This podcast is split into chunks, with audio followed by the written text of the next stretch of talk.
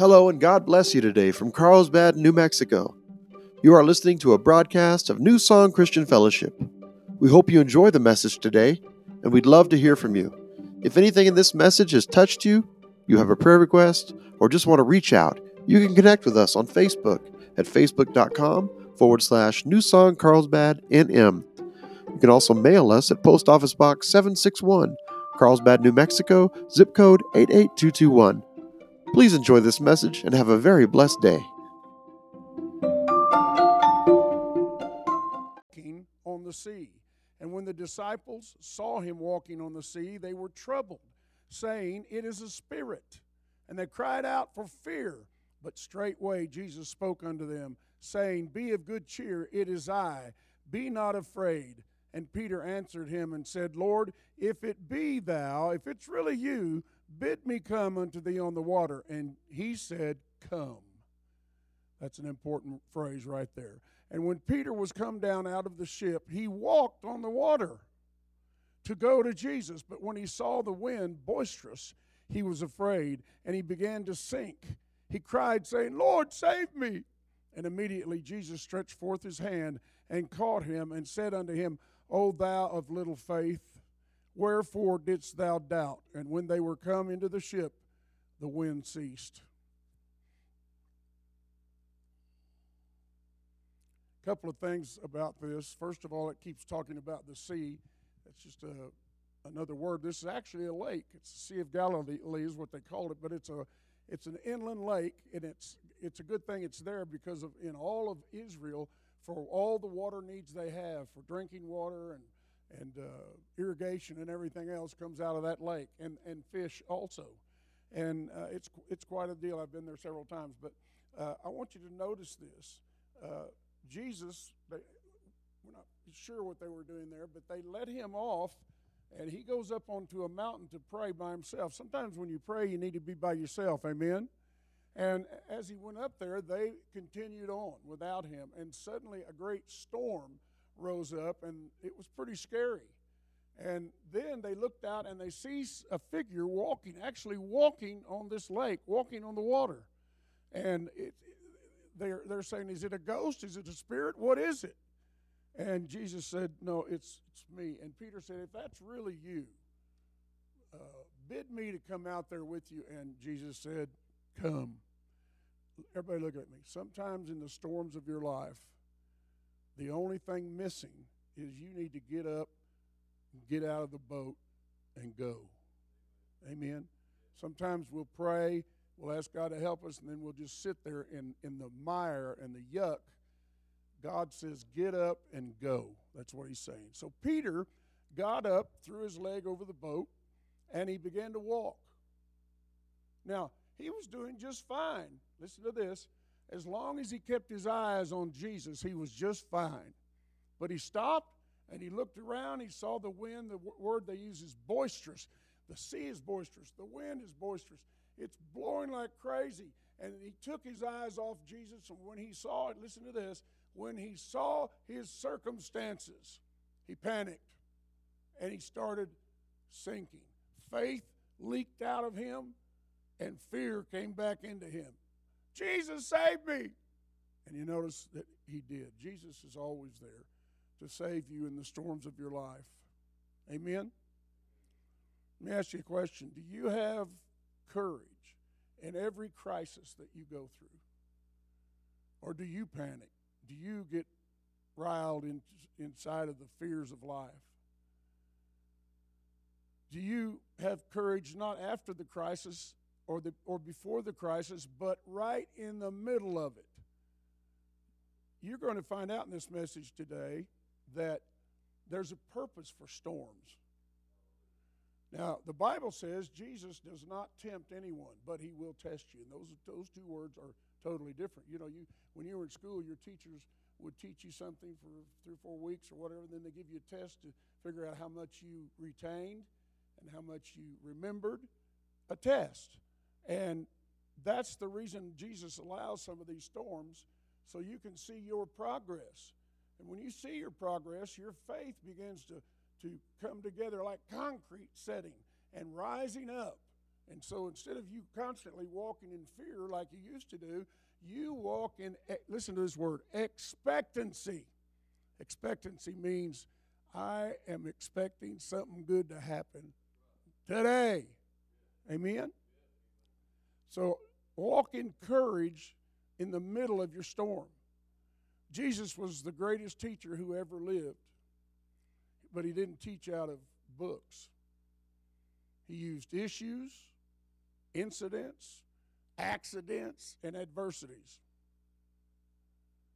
He is always teaching us. You know why? Because he loves you. It's just that simple. He loves you. Now, Jesus left his disciples alone to themselves, and they felt vulnerable. By that time, they had developed a real reliance upon him. And when, you know, Jesus sometimes said things that were puzzling to them. Why would he want to leave us? He knows there's a storm coming, and he wants us to let him off on the shore. And he probably didn't even, maybe he told them, I'm going to go pray. I don't know what he told him, but he, they let him off, and then he tells them, You guys go on. And so there are all kinds of thoughts going on in their mind. Well, when's he, when's he going to rejoin us? Or how's he going to find us? Or how's he going to get where, where we're going? And so a little bit of vulnerability and panic begins to set in.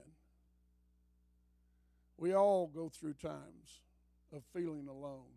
And you know what? No, no greater time of feeling alone is there than when you are going through a dark and ugly storm in your life. Could be with one of your kids, could be with your finances, could be with your boss at the job, whatever it is. Maybe you even feel like God Himself has forsaken you.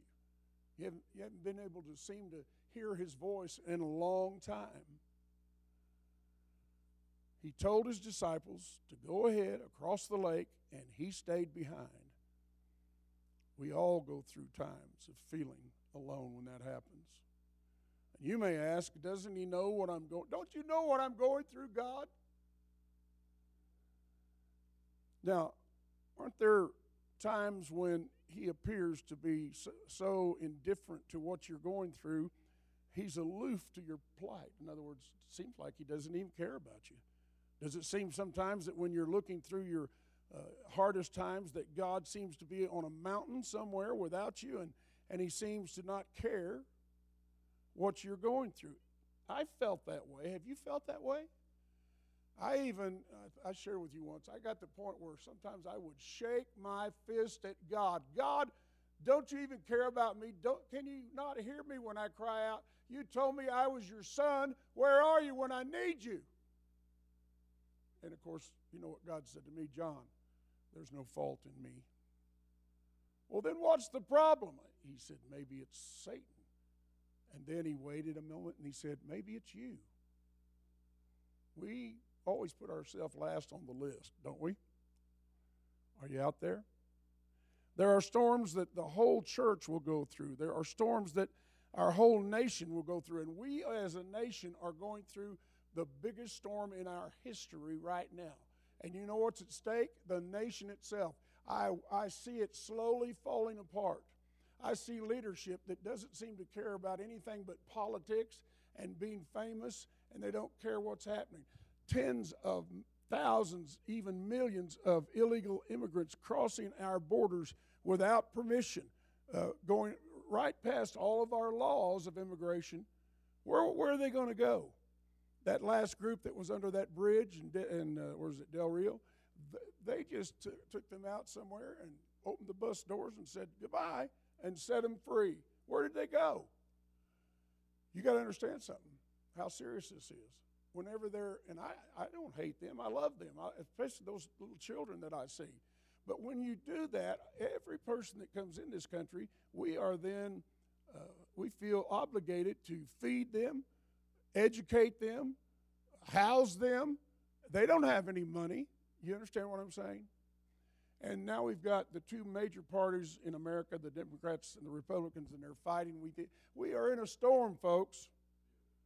And I, I uh, just like the word that you heard a while ago, I feel like the Lord is trying to wake us up and say, Look, I told you I was coming. I told you you wouldn't, no one knew the day, but you would know the times. He said, When the, when the, uh, a tree begins to bud, you know that summer is near. And th- can I say to you that there are buds all over the tree? Now, I don't say this to, to make you afraid. A lot of churches don't even preach this stuff because they, they don't want uh, their people to, to be afraid, particularly teenagers. You know, teenagers uh, will say, Well, I haven't, I haven't got married yet and I haven't had a family yet. And uh, listen, it won't matter when Jesus comes, you're going to be ecstatically happy, whether you got married or not, or, or you had children or not. And I'll tell you the storms that are hard, hardest, they're the isolated storms. That means they're hard to go through because we have to go through those kinds of storms alone. Doesn't seem like there's anyone who wants to help you, anyone who cares about you. Now, you've got to be careful when you walk in that. Everybody, look at me. Because the enemy will come and begin to talk to you about, well, here's, here's a way out. Have you thought about killing yourself? I mean, it's pretty serious, but after all, once you kill yourself, all the struggle's going to stop, the pain's going to stop. That's the way the enemy does. He's the father of all lies. He can't come and hit you in the head, he can't trip you and throw you on the concrete. He can lie to you. And if you hear something that you know, listen to me, if you know it's contrary to God's word, what are you supposed to do? You're supposed to fight back. And that's the problem uh, today in the church. A lot of people have no idea of what spiritual warfare is. These guys in the boat didn't have a clue. Peter, now it's interesting. Peter's the one before they crucified Jesus. He said, Jesus, if they come to get you, they're going to take me too. And nobody's going to hurt you, and I'm going to, I'll fight them all. And Jesus said, Oh, Peter, before the cock crows, in other words, a rooster crows about dawn, he said, Before the cock crows, you're going to deny that you know me tonight three times. Peter was offended. Lord, I would never do that to you. And you know the story. He denied the Lord three times, and the last time he denied him, it says he cursed to get his point across. That blankety blank guy, I don't even know him. Now, fast forward a little bit. Jesus is crucified, he's resurrected, comes back to earth for 30 days or whatever it was. And then when he's getting ready to leave and be taken up into the heavens, he tells them, You go to the upper room, you stay there, I'm going to send you a gift, the Holy Spirit. He will lead you and guide you into all truth. And Jesus said, The things I have done, greater things shall these than these shall you do, because I go to the Father. So there, here they are in this room. They don't know what he was talking about. What did he explain to you what it was? And they're full of expectancy. And it wasn't just the 12 disciples. There were 120 men, women, and children in that room. And suddenly a ball of fire appears over their head. It's roiling. That means it's tumbling up by the ceiling. And a tongue or a piece of fire comes down and touches every person in the room. And they are all, everybody say all, they're all baptized in the Holy Spirit. And they all began to speak with other tongues as the Spirit gave them utterance. Peter was one of those. See, Peter was a big man. You wouldn't want to meet him in an alley. He was a big guy, he was a fearful looking guy. He was an amazing man. The only problem was, and he did have a problem, he was a coward. Now, notice this story. Suddenly, Peter is growing out of being a coward and learning how to trust Jesus. Amen? You know, all of us have problems we deal with and faults. But if you will just turn yourself over to God, He will slowly take you to a place of power instead of a place of weakness. Amen? Amen? And it all, it's, it is what you do when you are alone that determines how much you've really learned. Never go through anything if you never go through anything. How will you know if you have any faith at all? Now think about that. Well, I don't want to go through these storms. If you never go through a storm, how will you know if you've progressed? How, how will you know if you have grown in the Lord? We've, uh, we've taught faith incorrectly. We've taught that if you have great faith, you'll never go through anything. But if you never go through anything, how will you know? There you go. So uh, we've had some uh, different kinds of uh, Christian religions that have taught that if you're going through something, it's because you didn't have any faith. Have any of you ever been told that? Listen, everybody, even the most faithful Kenneth Copeland, Kenneth Hagin person in the world, goes through stuff. You know, I saw Kenneth Copeland not long ago, and a, a person from some news agency uh, confronted him in the lobby of his church. And I mean, confronted him, was asking him hard questions, and he just, you could see the color drain out of his face. And I'm not, I'm not criticizing him, I'm just saying, he's like the rest of us. He didn't know what to say to that person. And I saw him getting angry. I almost saw smoke coming out of his ears. But that's what I'm talking about. All of us go through things. They're not pleasant, but we go through them. Storms reveal where you are with God. Now, when this storm arose on the Sea of Galilee, it was at night. Remember that. And the disciples were apart. It's, it's bad enough there was a storm. It's bad enough it's out, they're in a leaky old fishing boat. And it's bad enough that uh, they're not sure they can even get to shore, but it's at night. It's dark. There's lightning flashing and rain's falling. And the only hope they have, where is he? and you know that He's appeared. And it changed everything. Amen. Thank you, Jesus, for changing our lives. Periodically,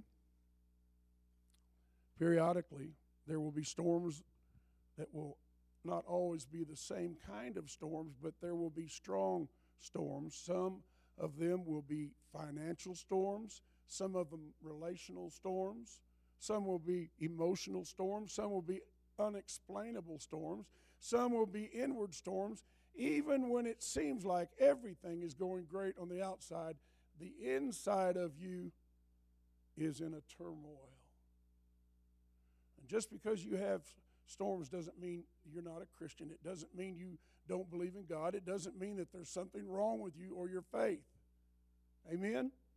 You're just a human like the rest of us. In reality, the storms are like a test and they teach you where you are. If through the storms, if it, it's through the storms that you can evaluate your progress in God.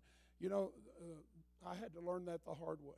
I thought when I came to the Lord and knelt down and I uh, repented of my sins and I asked Jesus to come into my heart, I thought my, my trials and tribulations were over. Oh, little did I know. They just started.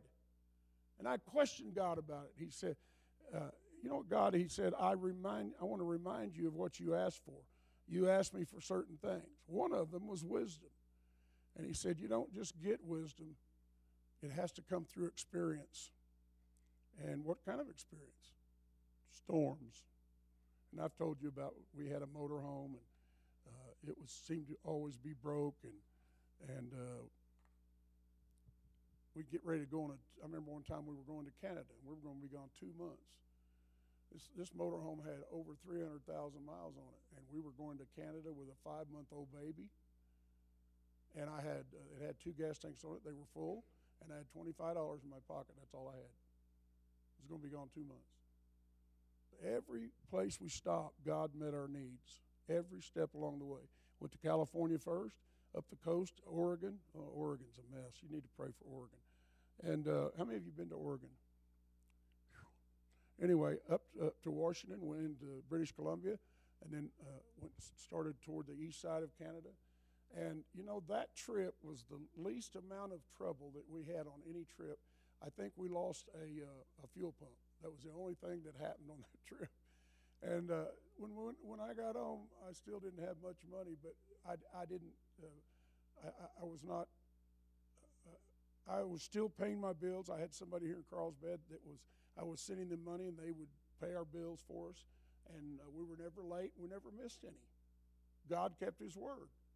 In the meantime, we had tremendous meetings, people being saved, filled with the Holy Spirit, baptized in the Holy Spirit, and so forth. It was really a great trip. Now, um,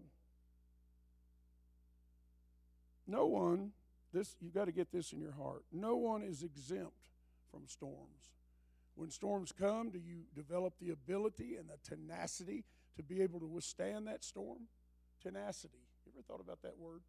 Reminds me of a rubber band. Tenacity. Uh, have you got the strength and the gumption to resist your storm, or do you just give in and say, Go ahead and eat me up? That goes back to what I mentioned to you about uh, warfare. Remember something. When you're fighting the devil, and you should be every day, you need to learn to use these words Satan, I come against you in Jesus' name by the cross and by his blood. I rebuke you. I command you to get out of my life, get out of my, my wife's life, my children, get out of our house, get away from our pets, get out of our cars and everything that we own and possess. I command it in Jesus' name. When you throw in that word blood, by the blood of Jesus, he runs. He can't stand that word. You know why? The blood of Jesus was so powerful. So powerful. It not only delivered the people of his time and brought them salvation, that same sacrifice on the cross gave salvation to every person that would be that was already born before he came and every person after him all the way up to today that wanted to be uh, saved by the Lord and live with him forever. Just that one sacrifice on the cross that one shedding of blood that's how powerful it is. And that blood not only saved you listen to me by his stripes we were healed. The blood is so powerful. And I want you to remember, remember that when you sense yourself going into some kind of a, a battle, just please remember that. Now, there are, there are uh, four things that I want to mention to you today, and I'm going to let you go a little early so the guys can go out to the camp and get that all taken care of. There are four main points that I want to get across in this message to you. Number one is the presence of God.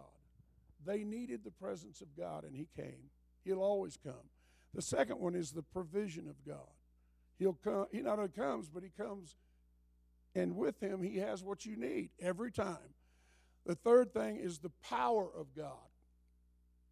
He is all powerful. He's omnipotent. That means there's nothing as powerful as He is. And the fourth thing is the purpose of God. Now, let's look at the first one real quick. I want to touch on each of these and then I'll let you go. Uh, the presence of God. The presence of God is how God reveals himself uh, in a storm. Uh, they couldn't see him before the storm, but in the middle of the storm, they saw God in a way that no one had ever seen him before. He shows up. I mean, and, and remember, I want to share this is very important. When you pray, learn how to pray a little differently. Most people, when they pray, they immediately go to, Lord, you know what I need? I need this and I need that, and I need, I'm really needy. You guys probably remember as parents when your kids were real little and maybe you got them something for Christmas and they ripped open the box and didn't even thank you, didn't even look at you. They just ran off and you felt like they didn't need me. Listen, God has a heart. When you pray, Start out not with your need list, but start out by worshiping Him and praising Him. Lord, I love you with all of my heart. I worship you. I praise you, Father. In Jesus' name, what happens? He shows up. He shows up. He comes immediately. Now you've got his attention. Now you've got his ear. Now you can present your needs to him. It's true, isn't it? Jehovah Shammah means God is present. And not only that, it means God is always present. These disciples had never seen Jesus like this before because they had never been in this kind of storm before. When you get into a storm, God is able to reveal to you various facets of His glory that you couldn't see otherwise. God has allowed some of us to be in a particular storm right now just because he desires to reveal himself to us in a different way. Do you not know? Listen, look at me. Do you not know that God does love you? Some, a guy walked up, me, up to me once right after I got saved, and he said a strange thing, but it blew me away. He said, John, if you'd have been the only person who ever lived, Jesus would have died for you. That made me feel pretty special. If you'd have been the only person, you, you, you, only person who ever lived, Jesus would have died for you. That's how important you are to God. Everybody out there? Can you say amen? They never saw Jesus like that before. You've never needed him in the way that you need him right now. Sometimes God allows the problem so he can show you his presence in the midst of the problem. And if he didn't allow the problem, then you would never be able to see his presence in the way that you see him right now. Isn't that true? You don't have a testimony until you go through a storm. These people that get up in church or a meeting and they give you their testimony, what they're really doing is not only telling you how they gave their life to the Lord, but they're telling you about the storms that, that they had to go through to get there. And there were some storms. The devil was trying to fight me and keep me uh, away from the re- reality of what God's message really was. He, uh, he was sending, you know, we were living in Loving at the time, and I remember sitting, I was reading my Bible, and for the very first time in my life, I read Mark 16, 17. These signs shall follow who? Them that believe. Any believers in here? Are these signs following you? These signs shall follow them that believe in my name. They shall cast out devils. If they drink any deadly thing, it shall not harm this, them. Uh, if they, they shall speak in new tongues. And if they're sick, God will heal them. Now, just as I read that, I got a on the door. So I, I, get up, I go over to the door, open it up, and there's a guy standing out there with a satchel in one hand and a bunch of books under his arm. He was from the Jehovah Witnesses. Now, do you know why he came to my house? Listen to this. You should never let those people in your house if you're not really strong in the Word because they'll eat you up.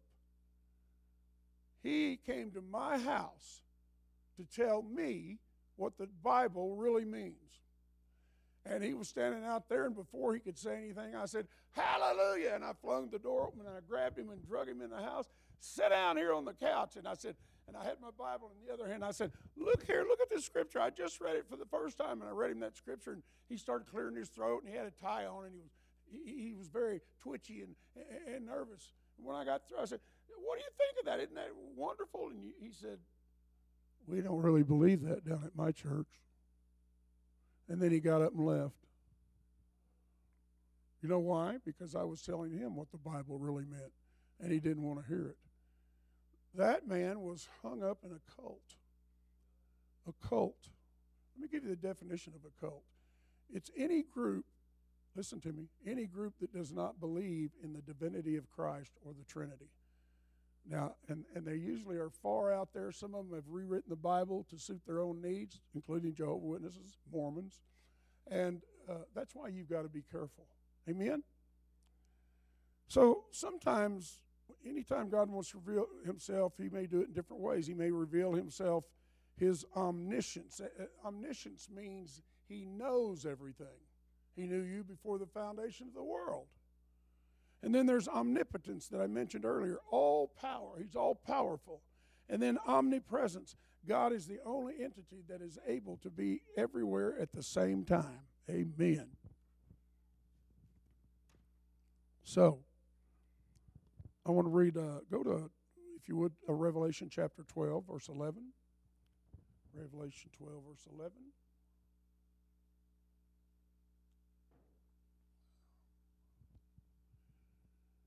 And they overcame him by the blood of the Lamb and by the word of their testimony, and they loved not their lives unto the death. Who'd they overcome? Who'd they overcome? Who? Oh, come on. They overcame him by the blood of the Lamb. Who did they overcome? Satan. And by the word, so two things the blood of the Lamb and the word of your testimony.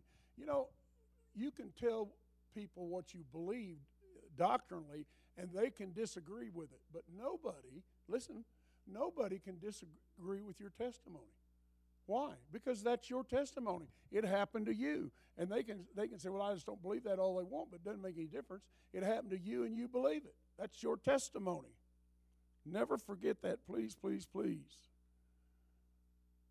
So Jesus comes not in the first watch of the night, not when you first get into trouble, not when things first go black, but when you're in the deepest part of the night. When you're at that point when you think, I just can't take this anymore, He has a way of showing up right in the nick of time. It's the presence of God. I, re- I remember times Liz and I were on the road and we'd run out of money and we didn't have any other meetings. I've had people walk up to me that I didn't, even, I've never seen them in my life and, and said, I don't know who you are, but God told me to give you this. And open an envelope, and there's a hundred bucks in there. That's happened to me frequently. God knows how to bless you and get you where you need to go. Uh, so the presence of God alone should be enough for you to deal with the crisis. It should be. And the moment God reveals himself to you, that should calm every fear. But sometimes it doesn't, does it? When Jesus first appeared on the water and said, Fear not, it is I, that should have settled the whole issue. In fact, he said, Be of good cheer. In other words, don't worry about this boisterous wind and sea and waves and your leaky boat. It's me, I'm here. Be of good cheer. He was walking on the water, folks. Can you get a hold of that? My goodness. Walking on the water, Lord Jesus. Lord Jesus. The word cheer that I just mentioned in the Greek means to take courage. In other words, God wants you to be encouraged in the middle of, uh, of whatever crisis you're going through. And not because of the condition of the crisis, but because God has told you, I'm here. That should settle the problem. How many of you have ever seen Jesus? I mean, like you're looking at me now. Probably none of you. And God's requiring you to believe in someone you've never seen who died 2,000 years ago.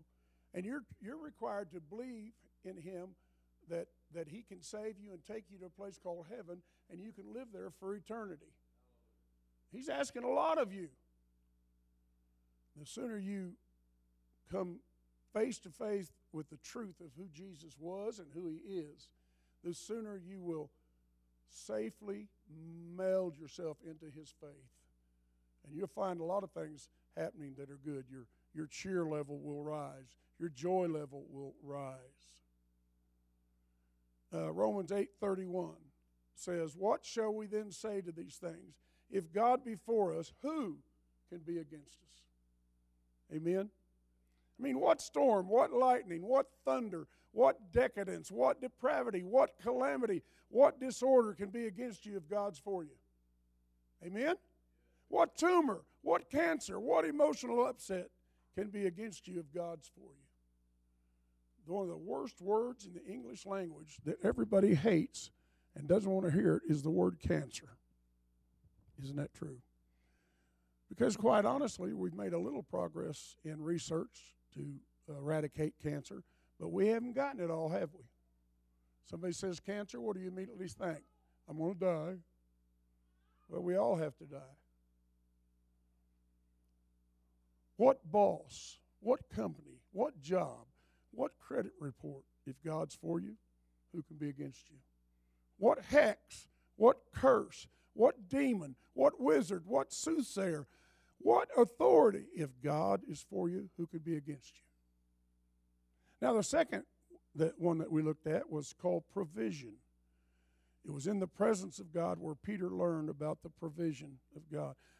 Jesus showed up, but he also provided a way. Think about that.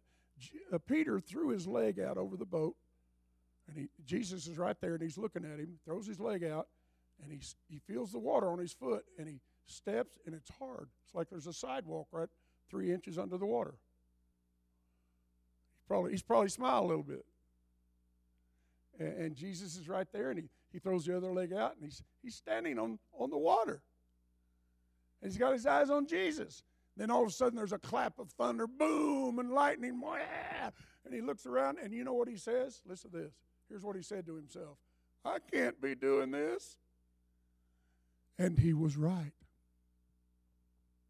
He can't be doing this, but Jesus in him can. Jesus not only showed up, he provided everything Peter need, needed to walk on a solid foundation in that water. But the moment he took his eyes off Jesus, he started sinking. Now he didn't see. He, see your faith doesn't just automatically disappear.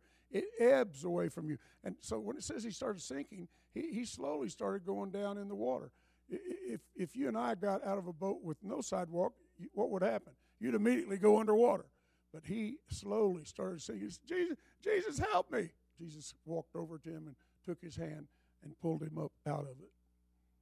He's got the provision that we need. You'll never see God show up with presence and not bring provision. He doesn't just come to entertain you, He always comes with provision to meet your need. Do you need water? He is the water. Do you need, you don't have any meat? He becomes the quail. That's what happened to the Hebrews in the desert. 40 years. And why? Because they refused to walk in faith and they were walking in doubt and unbelief. And your mouth is what gets you in trouble. Your most unruly member. If they could only have learned their lesson, it would have been so much, so much better for them. So much better for them. Now, whatever wherever God's presence is, there will always be provision. I said that. He said the word come. With one word, Jesus went from pres- presence to provision. Come, get out of the boat. And Peter, but listen, he didn't go over there and pry Peter out of the boat and throw him o- over the side. Peter had to get out of the boat on his own. There were two reasons for that. He had to step out on faith in what Jesus said. Uh, he had to get away from the doubters. Those other guys in the boat were, were they they didn't want to walk on water. They still thought he was a ghost or some spirit. They he had, Peter had to get away from them. So you gotta you gotta make a choice of faith. You got to get away from the doubters. You know when Jesus went to a house where there was a little girl that had died. Uh, when he got there, there were the mourners out in front. Back in those days, you could hire you could hire mourners to come. They might not even know you're the person that died, but you give them money and they'd come to your house and, and scream and holler and cry, and then everybody would think you, you were somebody important. When Jesus got there, what the, what's the first thing he did? He threw everybody out of the house. He got all of the unbelievers out. He went into that room and he raised, raised her from the dead. Sometimes you've got to get away from people that are they mean well sometimes. Oh, now do you? My own mother, one day, she uh, she saw me walking in in the supernatural and things. She said, she didn't say it to me. She said it to my brother. Said, when is John going to make friends with his religion, whatever that meant? But she didn't understand it. She thought she was on solid ground, but she wasn't, and she was trying to pull me back to where she was. Thank God I was able to minister to her after that. She gave her life to the Lord on her deathbed. I thank God for that. I really do. That's a real blessing to me. So we go from shouting about his presence to walking in his provision. There will all there will come a time when you have to go from shouting to walking.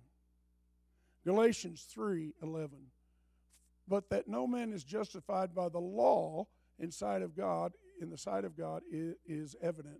For the just shall live by faith. You're not going to go up to somebody who's ill and say, Now, according to the Ten Commandments, law number seven, I command you to be healed. No, it's a faith thing. what is faith? Believing in something you can't see before you get it.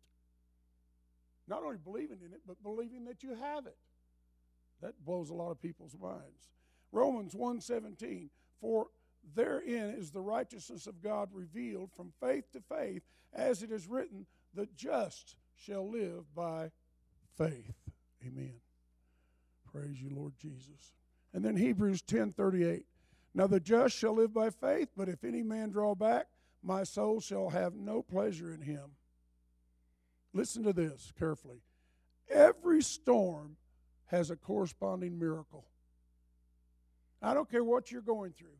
If you can believe God, He'll make that storm into a miracle.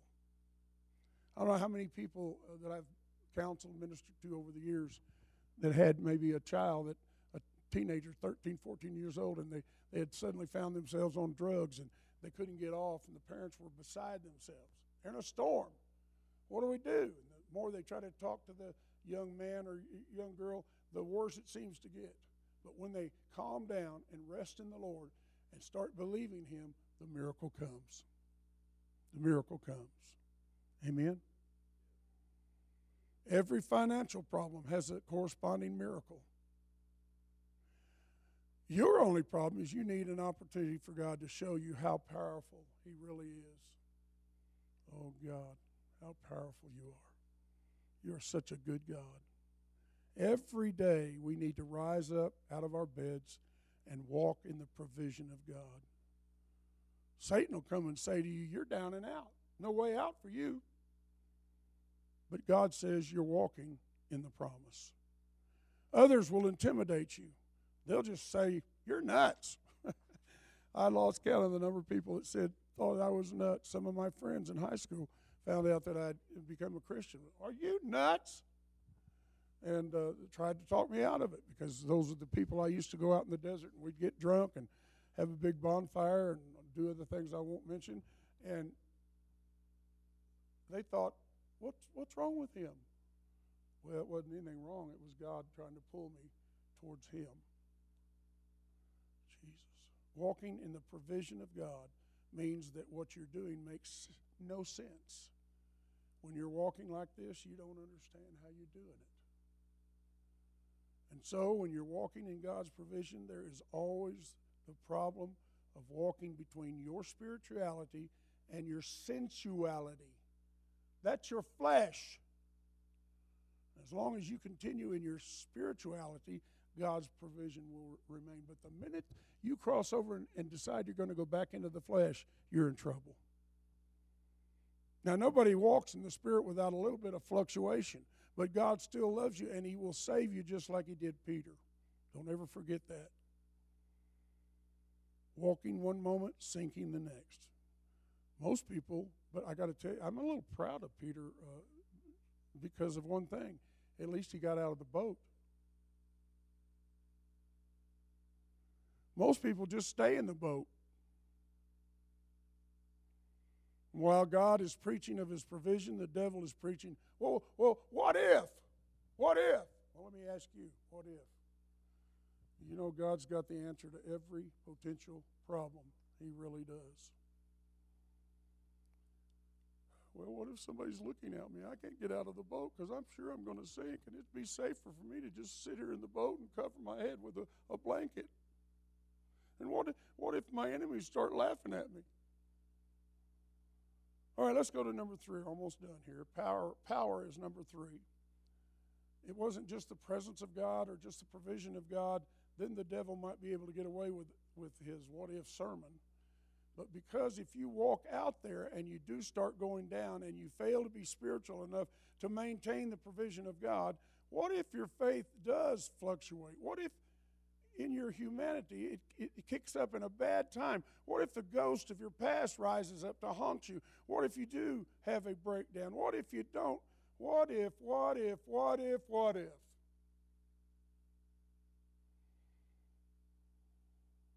It's God's power. God will always be there, and He will always save you. Look at, I, am I'm, I'm closing. Isaiah uh, 40, verse 28. Hast thou not known?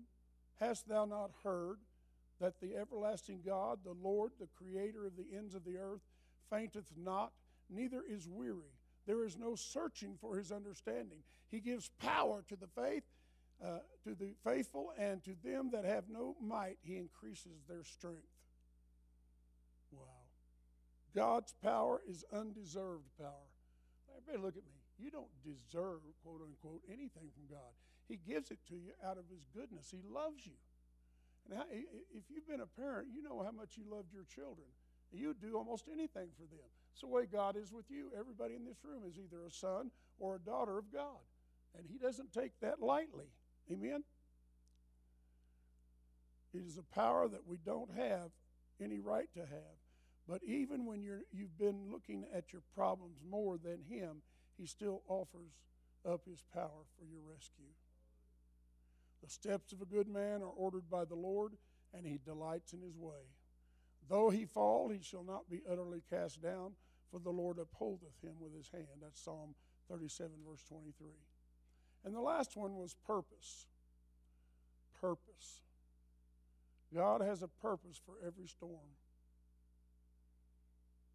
All things work together for good to them who love the Lord and are called according to his purpose. Let's pray.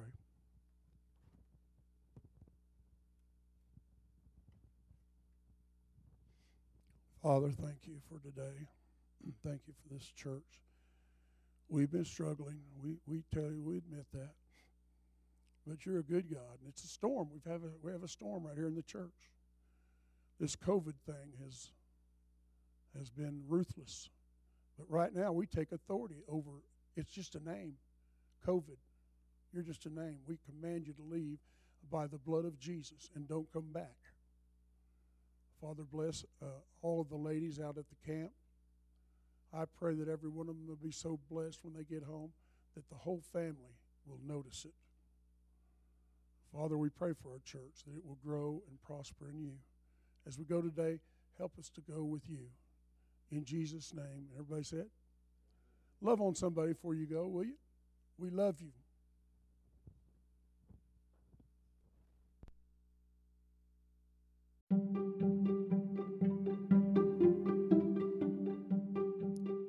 This has been a broadcast of New Song Christian Fellowship. Thank you for joining us today. If you wish to partner with us and support this ministry, you can give online at newsongcarlsbad.churchcenter.com forward slash giving. Your gift is tax deductible.